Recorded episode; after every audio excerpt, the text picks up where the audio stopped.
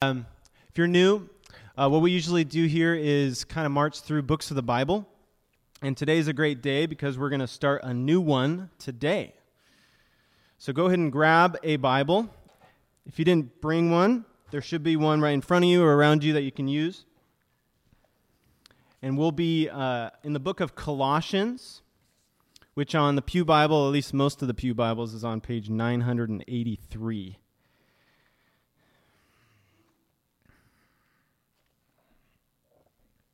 All right, so once you've found it, go ahead and stand up.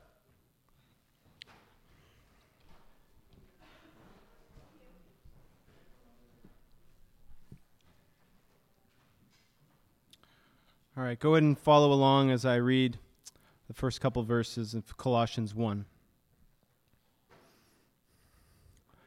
Paul, an apostle of Christ Jesus, by the will of God, and Timothy, our brother to the saints and faithful brothers and sisters in Christ at Colossae, grace to you and peace from God our Father. Let's pray. Dear Lord, thank you so much for this opportunity to, to open up your word together. Uh, I pray that it would inform us, but not just inform us, but transform us, Lord. I pray that even our week this week would be not the same because of what you're going to teach us this morning by your word. I pray, Jesus, that your gospel would shine brightly through your word this morning and by your spirit into our hearts. And it's in your name we pray. Amen. All right, go ahead and have a seat.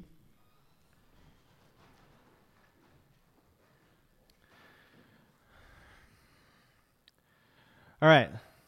So, as you can see, uh, we're starting a new series today. And so, basically for the next five months, save a little break for Advent, uh, we're going to be in the book of Colossians. And our series in the book of Colossians is called Jesus plus Nothing The Pure Gospel in Colossians. And so, our plan for today, you know, we're not just going to cover those two verses. Um, what we're going to do is threefold. First, we're going to ask the questions and kind of poke around the letter kind of read the table of contents, read the read the back, kind of look at the chapter breaks, figure out what's going on with it by asking, you know, who, what, when, where, why of this letter. But then second, uh, just like we did in Philippians, we're going to have certain members of our own family come up and read portions of the letter, and we're going to read through the whole thing. So we're going to cover the whole letter today as we intro it. Right? And then lastly, we're going to spend some time responding to it in worship. All right. So let's dive in. So we're going to ask the questions who, what, when, where, and why. So we'll start with who. And so we see right there, verse 1, what does it say? Paul, an apostle of Christ Jesus by the will of God, and Timothy, our brother. And so first we see, you know, opening verse we see that Paul the Apostle, along with Timothy, wrote this letter. So we'll start with Paul. Most of you have heard the name Paul, the Apostle Paul. And Paul is his Gentile name, his Greek name. And you've probably, or many of you have probably heard of his Jewish name, Saul. And the book of Acts tells the story of this guy, sort of the, sort of the origin story about how Saul, a young, die-hard Pharisee, which is one of the Jewish sects, and he's also an up and coming Jewish leader, he was murderously persecuting Christians. He hated Christians because he thought they were a cult. He thought they were preaching the wrong God. But then the risen from the dead Jesus appears to him. Literally, while he's on a road trip to persecute more Christians. He's traveling from Jerusalem to Syria, and Jesus appears to him in a blinding light, knocks him on his, onto his back. He blinds him to show him how blind he had been. And then he saves him by saying, hey, So you know, I'm the Savior. You shouldn't persecute me. I am your, your Lord. Okay? okay, good Jew. I am your Messiah. So he saves him from his self absorbed and self confident. You know, he was confident, he was just going for it. He's devoted. So he blinds him, he saves him, and then what does he do? Jesus grabs a hold of this guy and he commissions him. You know, he doesn't just blind him and then give him his sight to sort of show him that he needs to listen to Jesus now. He doesn't just save him to send him to heaven later, he commissions him. He, he appoints him as one of the greatest missionaries that the church has ever seen. He commissions him to bring the gospel, which is news, news previously not heard, not to his own people, the Jews, but to the nations, the Gentiles. Now, we see across the Old Testament that God always planned to bring good news to the nations. And we saw in Isaiah, in the servant songs of, about Jesus, that this sur- suffering servant would suffer so that good news could be preached to the whole world. And so we find out in Acts chapter 9 that the person through which Jesus wants to bring this news, at least initially, is Saul, who then becomes known as Paul because that's his Gentile name. And then notice it says here in verse 1, Paul says, An apostle of Christ Jesus by the will of God. And if you read the chapter in Acts that describes Paul's conversion, that's exactly the impression you get. This was not Paul's idea. Paul did not have a choice in the matter. And if given the choice, he would have said no. But Jesus said, No, I have picked him, I have chosen him. He's going to bring the news to the nations. So that's Paul. But he's not the only person mentioned here. Timothy is also mentioned. And Paul met Timothy during his second missionary venture while he's traveling west through ancient Turkey.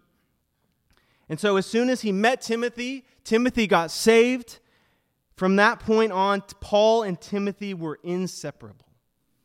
Now, Timothy was, as Paul would call him, Paul's beloved child. They were super close. And Paul would send Timothy on special miss- missions on his behalf to different churches. And Paul was not a lone wolf. He was always surrounded by those he partnered with and raised up in ministry. And here we see it right in verse 1. And so we see that this letter was penned by Paul as well as by Timothy, but it's a letter. So who are the recipients? No, the author was Paul and Timothy. Who, who was it addressed to? Well, in verse 2, we see that the letter is addressed to the saints and faithful brothers and sisters. And the reason I say and sisters is because in the plural, the use of that word in the New Testament often includes both genders. So your translation might say brothers, Yours might say brothers and sisters. It means brothers and sisters. And so it's to the saints and faithful brothers and sisters in Christ at Colossae. Okay, so Colossae, that's, that's the city where these Christians are living. So, a couple of things I want to kind of get across about Colossae. And you can go ahead and throw up the bigger map. I think it's the first map. All right, so you can't really see much there, but um, Colossae was mostly Gentile. And the reason is because it's in ancient Turkey. And if I may, I'm just going to walk over there.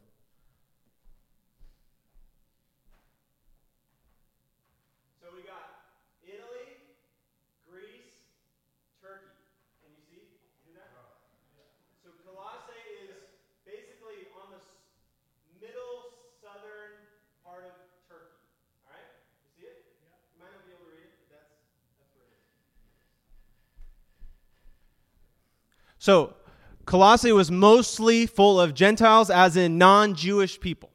These are Greek speaking people, but like most cities in this ancient time, uh, in this area, it had a good amount of Jews. And so it would have been majority Gentile with a contingent of Jews. Okay? And Paul, we'll find out in the letter, he's never been there. He's never been there. So he's writing to people he's, in most cases, never met, to a place he's never been. He did not start this church, his friend did. His friend's name is Epaphras. We'll find we'll uh, read about him in the letter. So most likely, uh, what happened was Epaphras probably got saved while Paul was preaching in the city of Ephesus, which is also in that kind of rightmost section, but it's on the coast, the west coast, 120 miles away from Colossae. So Paul's preaching in Ephesus. A guy named Epaphras gets saved. He's from Colossae. He goes home. He preaches the gospel. Kaboom. A church is born in Colossae. And so Colossae was part of a, and you can go to the next map where you can see a little bit closer. So this is ancient Turkey. Uh, Colossae, let me just walk again.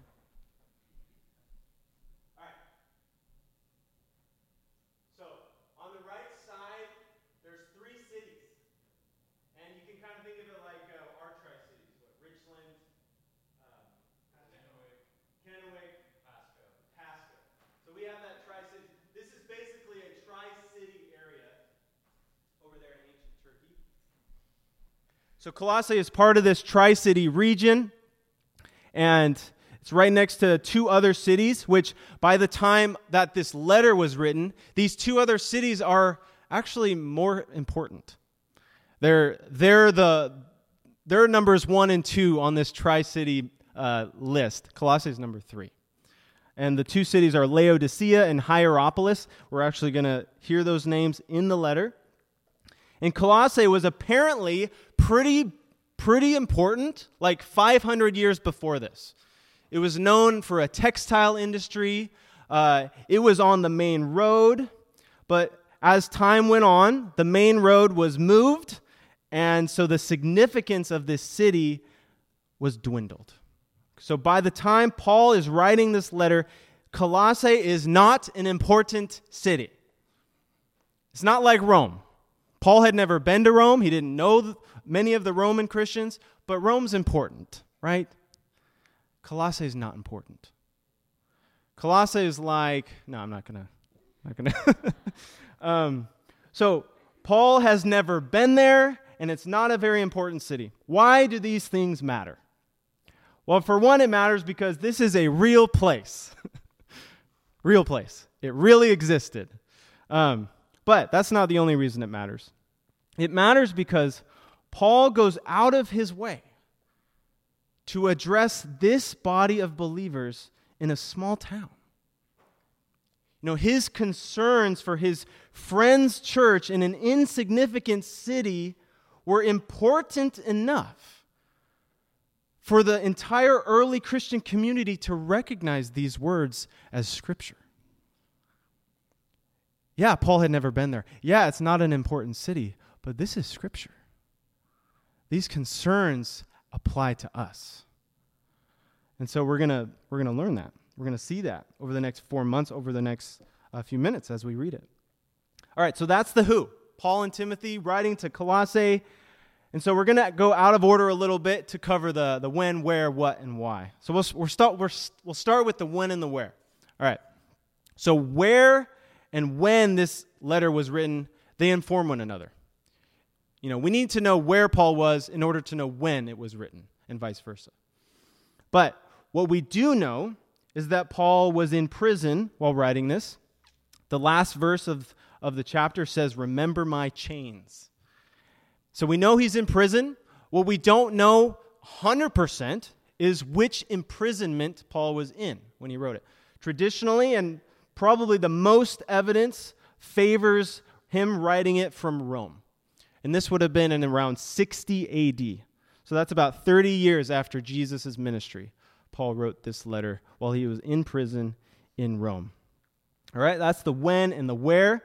All right, most importantly, though, what did he write and why did he write? We'll start with the why.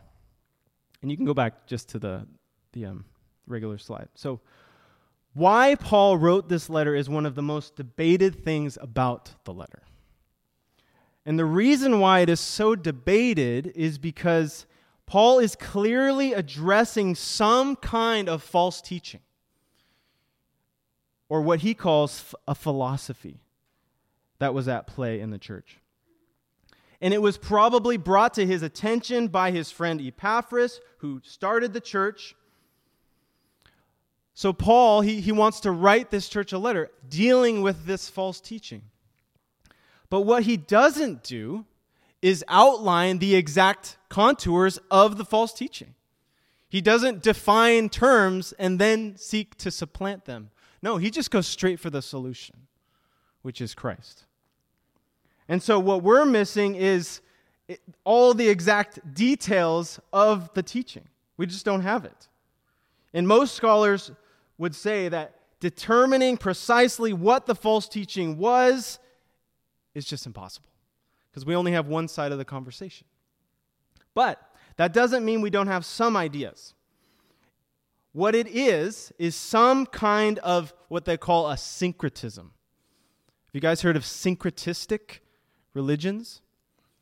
Basically, it means a little of this, a little of that. I'm going to add some astrology. I'm going to add a little bit of that. You know, this is a blend, a blended religion for practical purposes. You know, what's going to help me through this kind of a trial? Maybe I'll, I'll dabble in this religion. Oh, I'm going to add this. I'm going to add some Jewish elements. I'm going to add some pagan ritualistic elements. I'm going to add some, you know, folk religion. Um, I'm going to add a little bit of angel worship, all for the sake of my practical daily life. What's going to help me the most? That is what is going on here. The Colossian syncretism, this religion that they are sort of drawn by, it involved all sorts of elements that we'll find. We find elements of Judaism, we find pagan folk religion, we find possible proto Gnosticism, angel worship. But again, what's not important to do is nail this down exactly what it is. Because that's not Paul's goal. His goal is to provide the solution, not the problem. And so for us, thankfully, the solution is the same. Doesn't matter what our blending of things that we like to do in modern American Christianity, whether it's crystals or astrology or other things that we're kind of drawn towards, Paul says, here's the answer. So that leads us to the what. What is Paul writing about? Paul is writing to articulate for them exactly what it is they have in the gospel. It's kind of like if you've heard of the, the illustration of a bank teller. Bank tellers, apparently, and I, I'm not a bank teller, I've never known a bank teller. I've probably known a bank teller, but I've never talked to them about their training. But apparently, they're trained not necessarily to be able to uh, learn all the thousands of counterfeits, but they really learn the real thing. And so, Paul's teaching the Colossians the real thing. And so, I want you to watch out for three points that Paul's going to lay out for us. So, in the face of, you know, in, in our day, there's even more voices clamoring for our attention. In the face of a cacophony of voices seeking our attention, Paul wants us to take in these three things about Christ. Number one, the position of Christ. The Colossians struggle with false teaching. It wasn't, it wasn't theoretical, it was practical. Is Jesus powerful enough to deal with the spiritual beings that want to mess with my daily life? And the answer is yes. And he, Paul elevates Christ to just unbelievable places in the first part of the book. So that's the position of Christ. Second, our solidarity with Christ. If Christ has overcome the powers, the principalities, the rulers of this world by his cross, Where does that place me? And so Paul elevates Christ and then he joins you to him. So, first we have the position of Christ, and then we have the solidarity we have with Christ. And then finally, lastly, since the Colossians' primary concern is practical, Paul concludes the book in chapters 3 and 4 in practical terms, discussing their life with Christ. You know, how does my being in Christ affect my daily life? You know, what does being in Christ help me say no to? And what does it help me say yes to? These are all things that he wants to cover. And so, as we all, uh, part, a lot of us, participate in reading this letter out loud, I want you to keep those three acts in mind the position of Christ, our solidarity with Christ, and then our daily life with Christ. Okay? All right. So, we're going to read the whole letter. This will be fun. All right, to kick us off, it's Melissa Ureste is going to come up and, and start us off, and then we'll, we'll go down the line.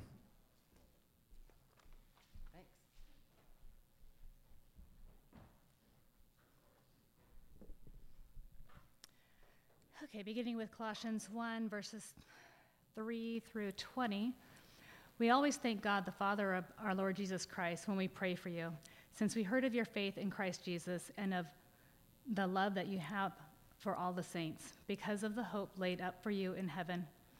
Of this you have heard before in the word of the truth, the gospel which has come to you, as indeed the whole world it is bearing fruit and increasing, as it also does among you since the day you heard it and understood the grace of God in truth, just as you learned it from Epaphras, our beloved fellow servant.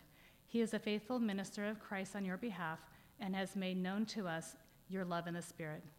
And so, from the day we heard, we have not ceased to pray for you, asking that you may be filled with the knowledge of his will in all spiritual wisdom and understanding, so as to walk in a manner worthy of the Lord, fully pleasing to him, bearing fruit in every good work and increasing in the knowledge of God being strengthened with all power according to his glorious might, for all endurance and patience with joy. Giving thanks to the Father who has qualified you to share in the inheritance of the saints in light. He has delivered us from the domain of darkness and transferred us to the kingdom of his beloved Son, in whom we have redemption, the forgiveness of sins. He is the image of the invisible God, the firstborn of all creation.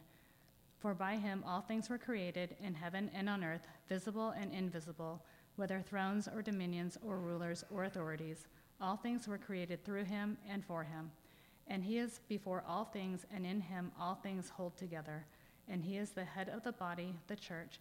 He is the beginning, the firstborn from the dead, that in everything he might be preeminent. For in him all the faithfulness of God was pleased to dwell, and through him to reconcile to himself all things whether on earth or in heaven, making peace by the blood of his cross.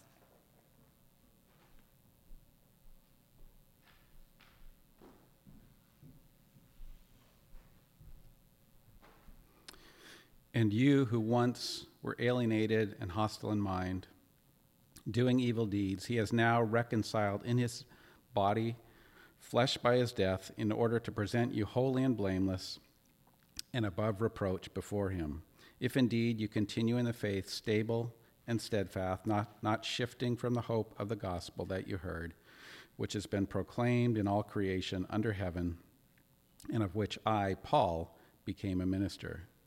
Now I rejoice in my sufferings for your sake, and in my flesh I am filling up what is lacking in Christ's afflictions for the sake of his body, that is the church, and of which I became a minister according to the stewardship from God that was given to me for you to make the word of God fully known, the mystery hidden for ages and generations, but now revealed to his saints. To them, God chose to make known how great among the Gentiles are the riches of the glory of his mystery, which is Christ in you, the hope of glory. Him we proclaim, warning everyone and teaching everyone with all wisdom, that we may present everyone mature in Christ. For this I toil, struggling with all his energy that he powerfully works within me. For I want you to know how great a struggle I have for you and for those in Laodicea, and for all who have not seen me face to face, that your hearts may be encouraged, being knit together in love, to reach all the riches of full assurance of understanding and of knowledge of God's mystery, which is Christ, in whom are hidden all the treasures of wisdom and knowledge. I say this in order that no one may delude you with plausible arguments. For though I am absent in body, yet I am with you in spirit, rejoicing to see your good order and the firmness of your faith in Christ.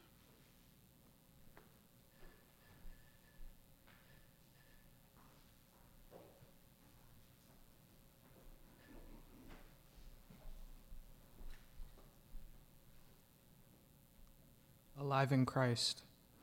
Therefore, as you receive Christ Jesus the Lord, so walk in him, rooted and built in him, and established in the faith, just as you were taught, abounding in thanksgiving.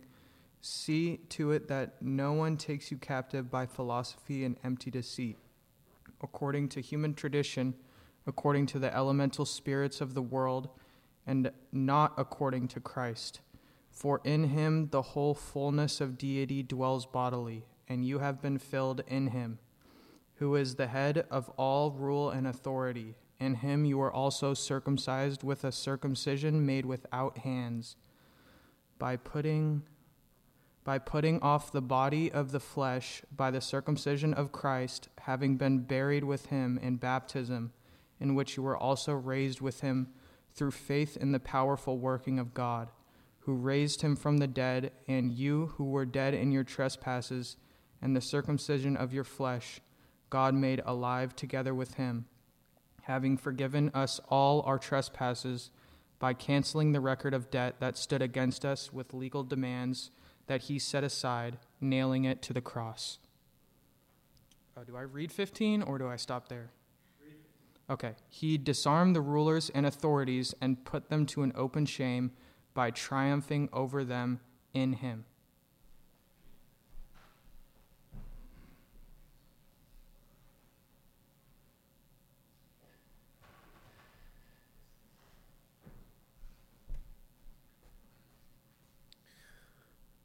Therefore, do not let anyone judge you by what you eat or drink, or with regard to a religious festival, a new moon celebration, or a Sabbath day.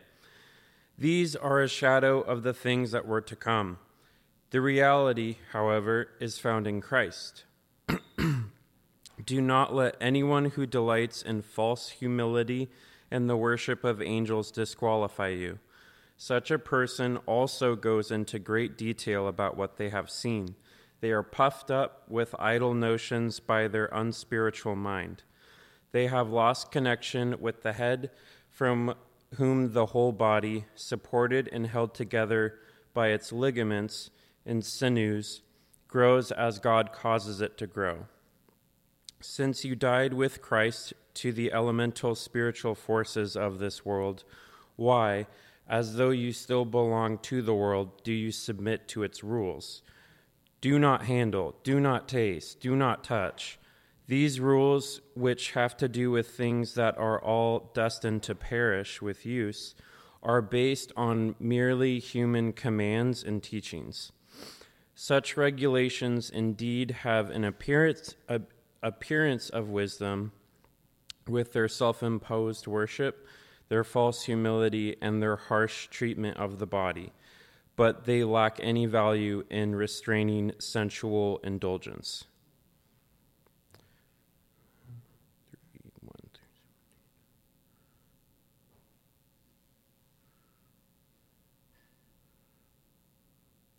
Sorry.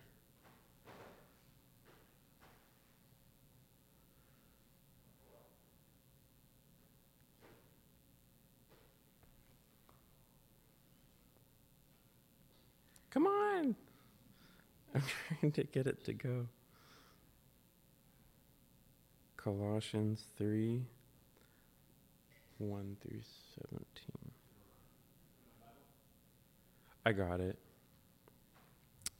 Since then you have been raised with Christ, set your hearts on things above, where Christ is, seated at the right hand of God.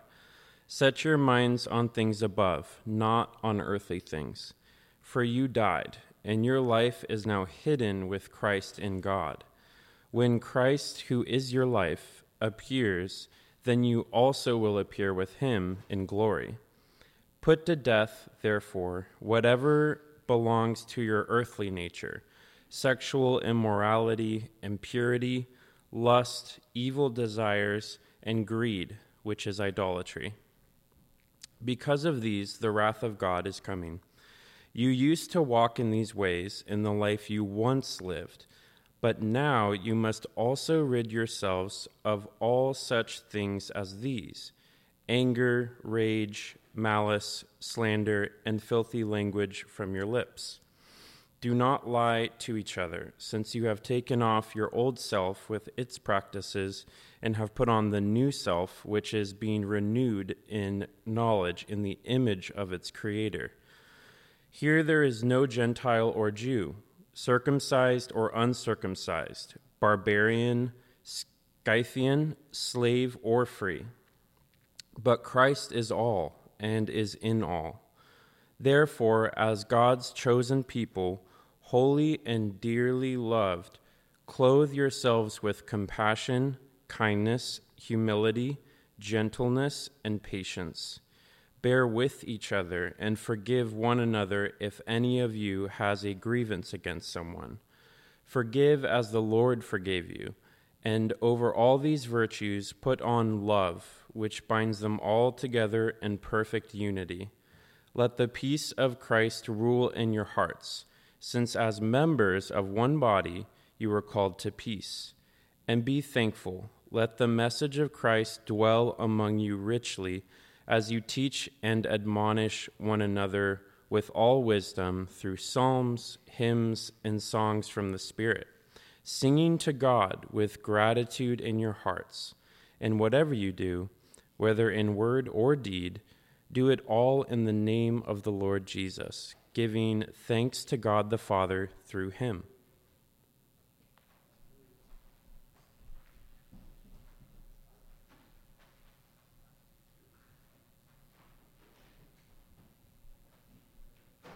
I've got mine memorized, so no, I'm just kidding. Um, rules for Christian households. Wives, submit to your husbands as is fitting in the Lord. Husbands, love your wives and do not be harsh with them. Children, obey your parents in everything, for this pleases the Lord. Fathers, do not provoke your children, lest they become discouraged. Bondservants, obey in everything those who are your earthly masters, not by way of eye service as people pleasers, but with sincerity of heart, fearing the Lord. Whatever you do, work heartily as for the Lord and not for men knowing that from the Lord you will receive the inheritance as your reward. You are serving the Lord Christ. For the wrongdoer will be paid back for the wrong he has done, and there is no partiality. Masters, treat your bondservants justly and fairly, knowing that you also have a master in heaven. Continue steadfastly, or sorry, further instructions. Continue steadfastly in prayer, being watchful in it with thanksgiving. At the same time, pray also for us that God may open a, to us a door for the word to declare the mystery of Christ, on account of which I am in prison, that I may make it clear which is how I ought to speak. Walk in wisdom toward outsiders, making the best use of time. Let your speech always be gracious, seasoned with salt, so that you may know how to out, so that you may know how you ought to answer each person.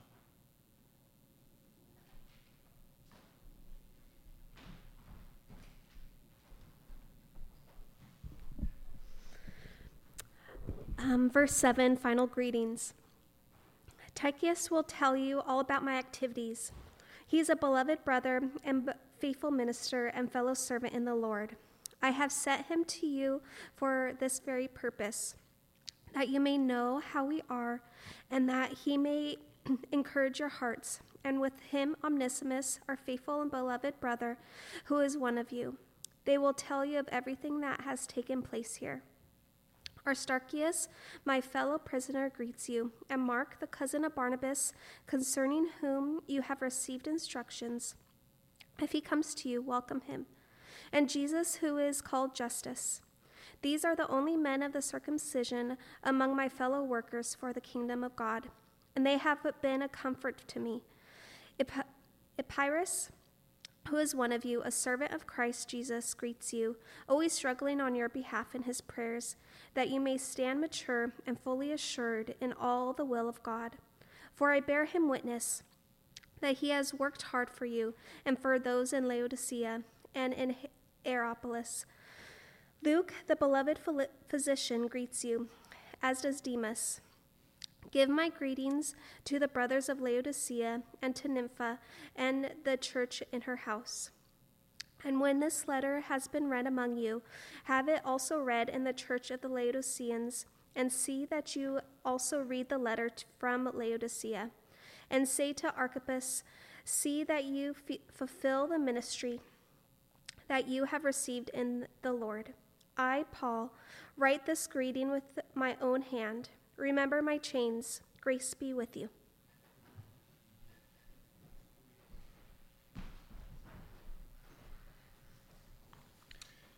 It wasn't so bad. I love how it said, after or when this letter has been read among you. And this was written going on 2,000 years ago. And the same thing happened in this ancient place with these new Christians. But did you notice that in the first, in the opening, Paul said, he said, Grace to you and peace from God our Father. And then the last line of the letter is, Grace be with you. So Paul started and ended by proclaiming the grace of God over this church. And so, just as in Paul's own life that we briefly you know, touched on earlier, the grace of God is purely and simply an act of God's goodness towards someone who didn't ask for it, who didn't deserve it. They just received it. That's the grace of God. And later in chapter 1, we see that Paul defines the grace of God. What does he say? He says, sorry. says in verse 5 Of this you have heard before in the word of the truth, the gospel, which has come to you, as indeed in the whole world it is bearing fruit and increasing, as it also does among you since the day you heard it and understood the grace of God in truth. And so we see that this undeserved God thing collided with us. And what is that? It's the gospel. It's, it's the news that Jesus died for your sins, loves you, is now Lord of the universe because he's been given all authority in heaven and on earth. That's the gospel. That's the grace of God. That God loved you so much that he gave Jesus to do that for you. and the gospel is completely and totally in Jesus Christ. And so Paul wanted them to get that. And by extension, he wants us to get that. That the gospel is Jesus plus nothing. Jesus plus nothing. You need put your hope in nothing and no one else. The grace of God collides with our needs. And then in verse in that opening it, it ushers in the type of peace that can only come from God. And Paul says grace to you and peace. Grace is what happened. Peace is this byproduct. We can have peace because of the grace of God that has appeared, that has come to us, that has collided with us. And so we're just going to spend the rest of our time together responding to that. You know, letting this, this letter, letting this truth of Jesus being the only thing, the only one. He's Savior, He's Lord, He's good, He's here, He loves you. So we're going to respond to this invitation together. Let's pray. Your Father God, we just thank you for this letter. Uh, we thank you for preserving it for us. Holy Spirit, we thank you for preserving this letter so that the church could have it for the rest of time before Jesus returns, that we might be encouraged, that we might be built up, that we might fear you and you alone, that me, we might receive your grace and your peace. I pray for any this morning that are in a place of discomfort or are in a place of trial, of suffering, of pain, of physical pain, of, of emotional pain, of spiritual pain, Lord. I pray that you would meet them in this time of worship, that they, that they would know that they can come to you directly, that there's no mediator between God and man other than the man, Christ Jesus, that they can go straight boldly into your throne because of him. So I pray that you be with us by your Spirit in this time of, of responding to your word this morning, God. Amen.